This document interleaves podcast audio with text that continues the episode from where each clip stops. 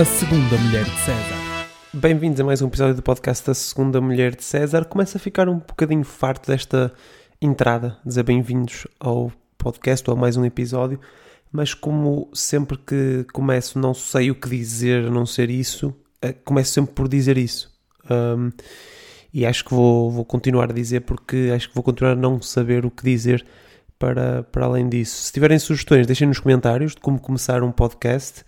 Um, não apetece muito começar logo a falar de cenas sem uma introdução, mas ao mesmo tempo também não apetece ter uma introdução. É uma dicotomia um bocado estranha uh, e como já enchi aqui alguns chouriços e já usei a palavra dicotomia, já podemos passar para o episódio desta semana, que vocês como sempre já viram qual é e eu uh, não sei que música vou meter para, para isto. Tem algumas ideias, mas uh, vocês vão, vão descobrir agora. Por isso vamos ao tema desta semana.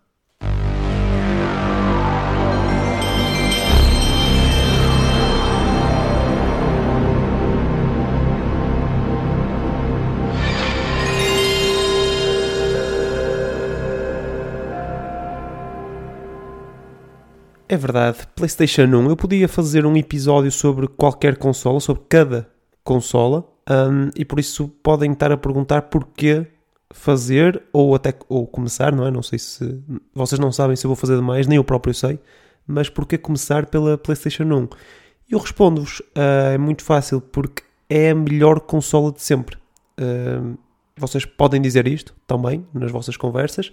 Se o fizerem, preparem-se para a Terceira Guerra Mundial em termos de discussão.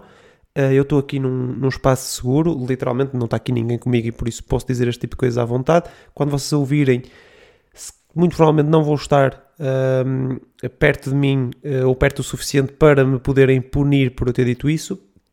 Por isso é seguro. Para vocês pode não ser assim tão seguro, mas eu acho que devem, devem atrever-se a dizer, porque Uh, e é mesmo atrever porque entre, entre puristas da Dreamcast ou da Mega Drive ou malucos que só começaram a jogar a uh, consola com, com a PS4, com a Nintendo Switch, uh, eu acho que toda a gente vai discordar de que, da afirmação de que PS, a PS1 é a melhor consola de sempre.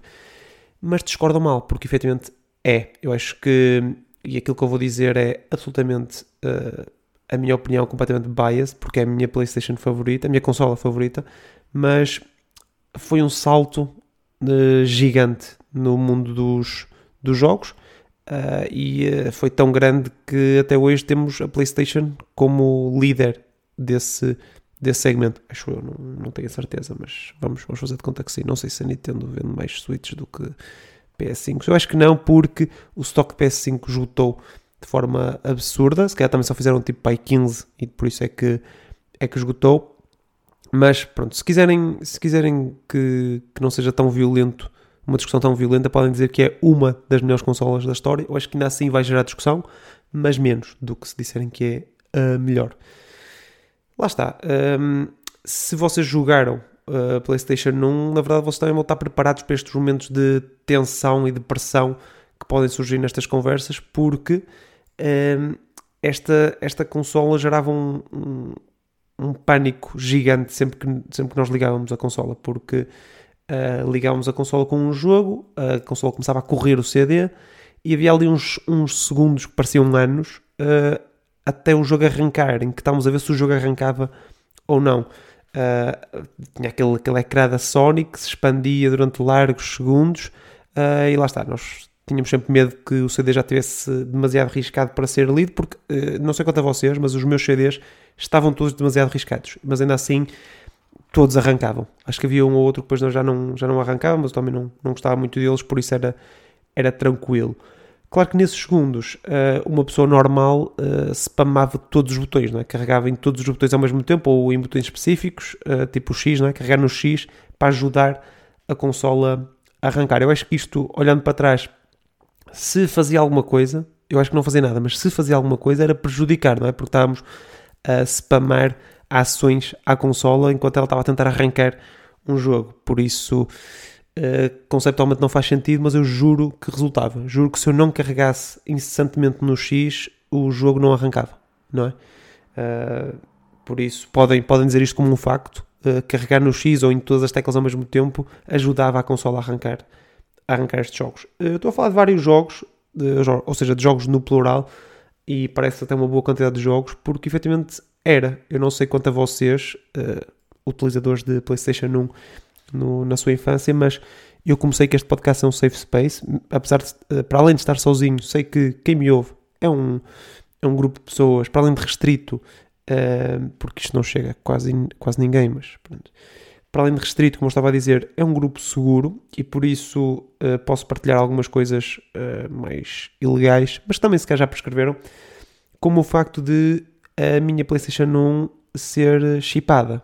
E se vocês não sabem o que é que quer dizer uma PS1 chipada, lamento pela vossa infância, mas explico-vos, ok? Uma PS1 chipada hum, era, no fundo, uma consola ah, na qual era colocado um chip, não é? Daí o nome chipada. Eu acho que era um chip que era colocado, que no fundo permitia que a consola lesse jogos, eh, CDs, não é? Copiados e não apenas jogos originais. E isso obviamente permitia que o preço de cada jogo baix- baixasse ah, imensamente e por isso permitiu-me a mim e a muita gente da, da minha geração ter imensos jogos sem eh, o custo abismal que já na altura eram os, os jogos. Eu, lá está, consegui ter por isso dezenas de jogos, eu diria mais de 20 jogos, sim, por isso dezenas de jogos, tecnicamente, Ah, e não um, que era o único jogo original que eu tinha, que já nem sei qual era, Ahm, mas, mas tinha, tinha bastantes jogos e muitos deles muito bons, porque efetivamente a PlayStation não tinha esse dom, que tinha muitos jogos bons. Não era só ter uma oferta muito grande, ter também jogos muito bons. Há, há muitos jogos que vocês podem referir como bons jogos da PlayStation 1. Um, se têm experiência com PlayStation 1, recomendem os jogos que vocês gostavam, obviamente. Mas se não têm, eu deixo aqui alguns que vocês podem meter, lançar para conversas sobre, sobre consolas, como jogos uh, extremamente bons. Uh, havia jogos de carros, como, como o Need for Speed ou o Colin McRae. Havia, havia jogos de futebol, como, como o PES 2, que era, pá, foi um dos melhores uh, jogos de futebol já feitos. Uh, havia jogos da Disney, tipo o Hércules e o Tarzan, que eram jogos, jogos de plataforma normais, mas com o Hércules e o Tarzan. Havia jogos violentos, como, como o Doom, o GTA 2 ou o Apocalypse com, com o Bruce Willis. Eu estou a dizer estes jogos porque são jogos que eu tinha. E sim, eu com 10 anos jogava Doom uh, e jogava o Apocalypse com, com o Bruce Willis, que era também era um jogo de plataformas em que o Bruce Willis era pá, um, um ranger qualquer, pá, um militar, uh, numa, numa cena apocalíptica e ele tinha várias armas, tinha tipo um, uma, um flamethrower, tinha uma arma de gelo, tinha uh, metralhadoras e cenas assim. Pá, e andavas lá, saltavas, havia monstros e cenas que tinhas de, de derrotar, monstros e tipo uma espécie de Stormtroopers. Um, pá, era um jogo muito violento, porque lá está, era um jogo de tiros, basicamente, não era tipo um Call of Duty da PS1.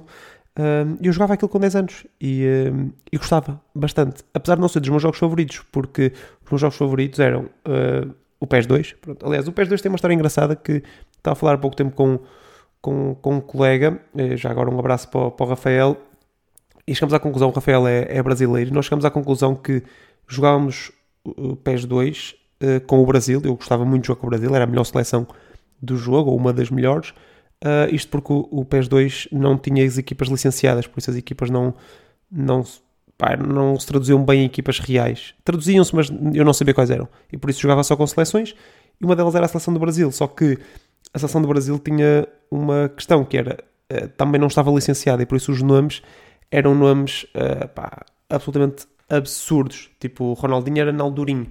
Até posso ver aqui PES 2 Brasil. PES 2 Brasil. Ok, deixa eu ver se eu encontro aqui. Pá, mas temos, pá, temos Naldurinho. Ah, está aqui. Temos Naldurinho, temos uh, Facu, não é? que era o Cafu, Roberto Larcos, ok? Ravoldi, que era o Rivaldo, Radolno, era o Ronaldo, ok? Uh, Luciano, que era o Lúcio, pá, é aquelas cenas, não é? Pronto. Esserman, que era o Emerson, uh, pá, Reim, Reim Júnior, ok? Que era Rock Júnior, pá, absolutamente ridículo, mas ainda assim, eh, eu jogava muito com o Brasil e eu estava a falar do, do Rafael porque descobri que eu e ele, e por isso assumo que toda uma geração fazia uma cena muito engraçada com o Brasil, que era, uh, o, isto vai se tornar um bocadinho técnico de futebol, mas uh, o Brasil jogava num, num 3-5-2, digamos assim, com o Roberto Carlos na ala esquerda e depois Rivaldo e Ronaldo uh, na frente. E o que eu fazia, o Rafael também, e por isso, se calhar toda uma geração, era trocar o Roberto Carlos da lateral esquerda para avançado e ficar com o Rivaldo ou com o Ronaldinho, se quiséssemos, na, na ala esquerda. Pá, era uma coisa que eu fazia porque o Roberto Carlos era um jogador absurdo neste jogo, muito rápido, com um remate muito forte e por isso compensava tê-lo tê na frente.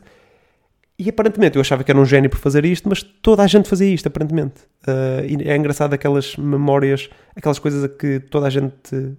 É uma coisa geracional, mas sem ser divulgada, porque não havia propriamente internet onde, onde ir ver isto. Pá, mas foi, foi um momento engraçado descobrir isto. Uh, e para além de que descobri que o PS2 era realmente uma, uma, um jogo mundial. Mas os dois jogos que eu mais gostaria de destacar e que acho que vocês devem destacar nas vossas conversas também são o primeiro deles, o Spider-Man. Chamava-se apenas o Spider-Man, não foi o primeiro jogo do Homem-Aranha para, para consolas, obviamente, já tinha havido pai, 32 jogos antes, uh, em cada consola havia pai 6 mas uh, lá está, foi o primeiro da PS1, uh, eh, tinha uns gráficos, obviamente comparando com o, o Spider-Man Miles Morales agora da PS5, uh, os gráficos não eram assim tão bons, mas era um jogo com umas dinâmicas muito boas. Um, e para mim, se calhar, o melhor jogo de Spider-Man que, que, já joguei até estes últimos da, da PS4. Um, marcou, marcou uma era de, de dinâmicas com, com teias. Uh, acho eu que foi, foi revolucionário nesse aspecto. Um, e para a altura tinha gráficos absolutamente ultra realistas, que olhando para trás eram gráficos péssimos, mas na altura eram, eram absurdamente realistas. Mas este Spider-Man, apesar de ser um dos meus jogos favoritos de sempre, tinha, tinha alguns problemas. Tinha um problema conceptual, porque o jogo passava-se apenas uh, no topo de edifícios, não é? Um, ou dentro dos edifícios no fundo andavas de edifício em edifício, do topo de edifício em topo de edifício, uh, e depois entravas para dentro dos edifícios para, para passar os, os níveis. E o que acontecia era que quando o Homem-Aranha saltava entre prédio em prédio, uh, se tu não lançasse uma teia para aterrar no outro prédio, caías do prédio, não é? E morrias. Vocês estão a perceber? O Homem-Aranha, que é conhecido por literalmente saltar de prédios, aterrar, uh, voltar a saltar sem sequer ter um arranhão, se falhasse a aterragem no topo do prédio, morria. Morria, porque havia, havia tipo um nevoeiro uh, em baixo e ele simplesmente morria. Uh, é um problema conceptual engraçado deste, deste jogo, mas, mas que ainda assim não, não fazia com que, fosse, com que não fosse um dos melhores jogos uh, da história. Outro, outro jogo, que na verdade são dois, e que para mim é, é dos melhores jogos de sempre, é o Crash Bandicoot. Uh, sim, é um jogo, é um jogo de plataformas normais, é um jogo de plataforma com, com um animal humanoide e com dinâmicas próprias dessa personagem, e eu sei que isto parece uma cópia de tudo aquilo que, que nós já vimos, é uma cópia do Sonic, por exemplo, mas, e eu não tenho problemas em dizer isto, e posso dizer, acho que esta até pode ser a frase para usar depois no Instagram para fazer publicidade, uh, ao episódio, eu posso afirmar, e quero que vocês afirmem também, que o Crash Bandicoot é melhor do que o Sonic. Crash Bandicoot 1 e 2 são melhores do que qualquer jogo que eu tenha jogado do Sonic. Está dito. Está dito. Está dito e espero que vocês digam também, porque uh, pá, é um jogo. Eu acho que o Crash Bandicoot é o jogo mais underrated de sempre. E vocês podem dizer, ah, Rui, como é que é o jogo mais underrated de sempre? Se é considerado um dos melhores jogos da PlayStation 1, uh, é considerado um, um, clássico, tanto que fizeram um remake disso para, para a PS4. Isso é tudo verdade e ainda assim é underrated. Ainda assim é underrated porque é dos melhores jogos de sempre. Eu não vou dizer que é o melhor jogo de plataformas de sempre, porque existe uma coisa chamada Super Mario e coisas desse género, mas eu, aliás, eu não sei se é o primeiro jogo de plataformas com vista atrás da personagem, mas deve ser, até porque os, os, os desenvolvedores do jogo, no início, antes de ter o nome Crash Bandicoot, chamavam este jogo o jogo do rabo do Sonic, não é? Porque no fundo é, aquilo é igual ao Sonic, só que é visto de trás do Sonic, não é? E isso, isso pode parecer uma coisa, um pormenor, mas na verdade desbloqueia dinâmicas muito diferentes. Um, depois construíram uma mística engraçada à volta da, da personagem. O primeiro jogo é absolutamente delicioso. O segundo jogo traz novas dinâmicas que acrescentam ao jogo. É uma sequela que faz sentido num universo de jogos que nem sempre, nem sempre acontece. E uh, acho que podem, podem falar deste jogo como, como um dos melhores jogos da, da PlayStation 1. Para mim, uh, vai ser sempre conhecido como o jogo do cão, apesar daquilo não ser um cão, mas uh, lá está na altura, para mim, uma criança em Portugal de 10 anos, não existiam wombats, que é aparentemente o animal em que aquilo é inspirado, uh, e por isso aquilo parecia um cão, até porque aquilo era feito pela Naughty Dog, e por isso aparecia lá Dog no início do jogo, por isso para mim aquilo uh, era um cão, e era um cão que comia maçãs, não sei se vocês estão relembrados da, do jogo, mas ele andava a comer, a apanhar maçãs, que na verdade não eram maçãs, aparentemente era um, era um fruto chamado Wumpa Fruit, que faz parte dessa, dessa mitologia do, do Crash.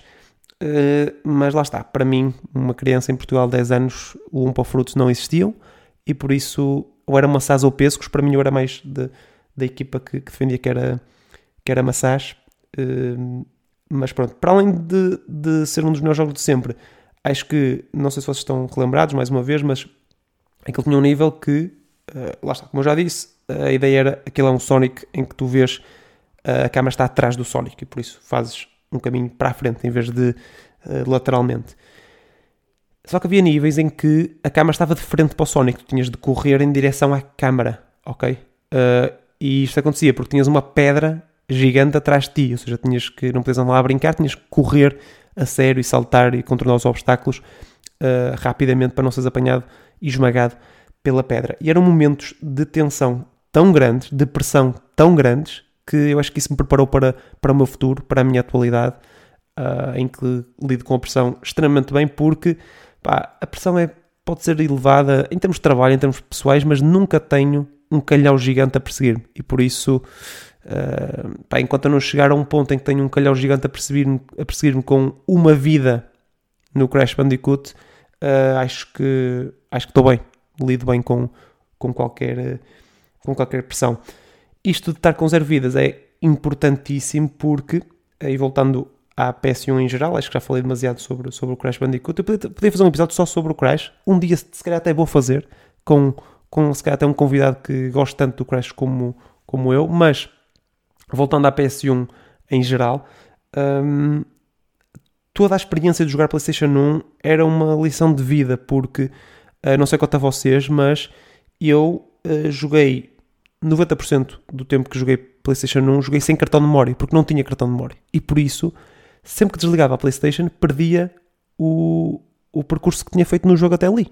Um, em jogos de plataforma como o Crash, isso era crítico, não é? Porque cada vez que eu começava a jogar o jogo, tinha que jogar o jogo de novo. E por isso eu passei o Crash Bandicoot 1 para aí 14 vezes, até depois arranjar um cartão de memória, passar uma vez, gravar e nunca mais joguei o jogo. Uh, mas uh, é uma lição de vida porque, primeiro, é uma lição de vida de urgência em passar o jogo de uma, de uma assentada só. E quando isso não era possível, em jogos em que isso não era possível ou ainda não estávamos, não tínhamos skills suficiente para, para o fazer, era uma lição de vida de como esconder uma PlayStation ligada, porque obviamente nenhum pai iria deixar a, que o filho deixasse a PlayStation ligada de um dia para o outro, não é? Está ali a consumir energia de forma desnecessária. E por isso pá, nós tínhamos que pôr o comando pousado em cima da PlayStation uh, de forma a que o comando tapasse a luz que indicava que a PlayStation estava ligada, rezar que o barulho da PlayStation não fosse uh, audível ao ponto de, de, nos denunciar. E às vezes corria mal e éramos obrigados a desligar a PlayStation, uh, mas havia vezes em que corria bem e conseguimos deixar a PlayStation ligada de um dia para o outro. Por isso, pá, não sei se o meu pai me está a ouvir, mas Sim, eu deixei dezenas de vezes, se não mesmo centenas, eh, não vou dizer dezenas de vezes, largas dezenas de vezes a PlayStation ligada de um dia para o outro. Peço desculpa, uh, mas posso até reembolsar-te reembolsar a eletricidade que gastei aí. Uh, mas era, um, era uma ginástica difícil, uh, mas que por vezes resultava e era, era muito compensador quando resultava e chegámos no dia a seguir e tínhamos o jogo ali a correr e podíamos continuar a passar os níveis sem, sem ter que começar de novo. Acho que podem partilhar também experiências vossas com, com PlayStation 1 ou outra consola, se quiserem. Uh, partilhem aqui nos comentários, podemos gerar aqui uma, uma conversa sobre, sobre consolas engraçadas. Uh, se forem pessoas mais velhas, acho que vão, vão denunciar isso, não é? Ao falar de consolas mais antigas. Uh, eu acho que já me denuncio como velho ao dizer que a consola da minha vida é PlayStation 1, mas, mas pronto. Uh, para terminar, vamos então ao Smooth Operator, que vamos lá ver. Uh, cavalos. O tema é cavalos. Ok, Paulo, estão a falar de, de, cavalos e podem, podem fazer o paralelismo, dizer: olha, por acaso, um, cavalos Uh, acho que havia um jogo para a PlayStation 1 de cavalos que era, que era engraçado. Eu não sei se era relacionado com, com aquele filme da, daquele filme da, da, da Dreamworks, o, o Spirit, ou não. Uh, mas acho que havia um jogo de cavalos. Vocês não conheciam nenhum jogo de cavalos? Pá, eu por acaso, uh, eu acho que me lembro de jogar, mas eu era mais só de, de jogar Crash Bandicoot ou, ou PS2, por isso. Por isso não sei. Sim, eu era fã de PS2, não sei. Ah, vocês também jogavam PS2? Ah, e já estão a falar. Já estão a falar de PlayStation 1, já estão a falar de PS2. Uh, já estão a falar de qualquer jogo que, que vocês queiram. Agora vamos tentar fazer o mesmo ao contrário. E.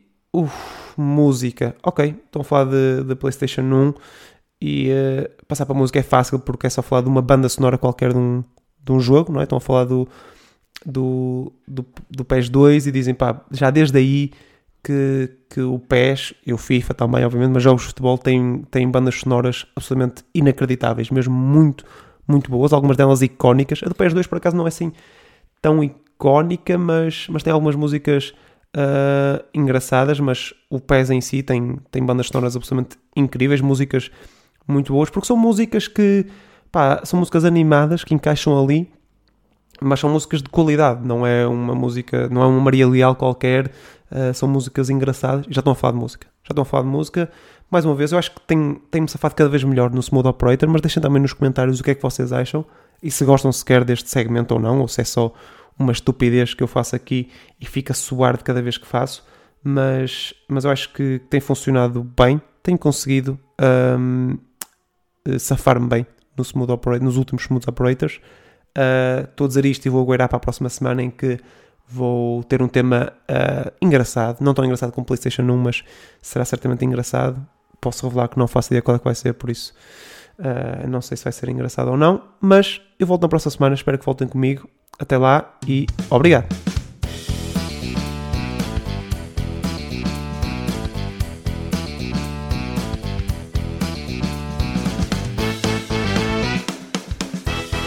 A segunda mulher de César.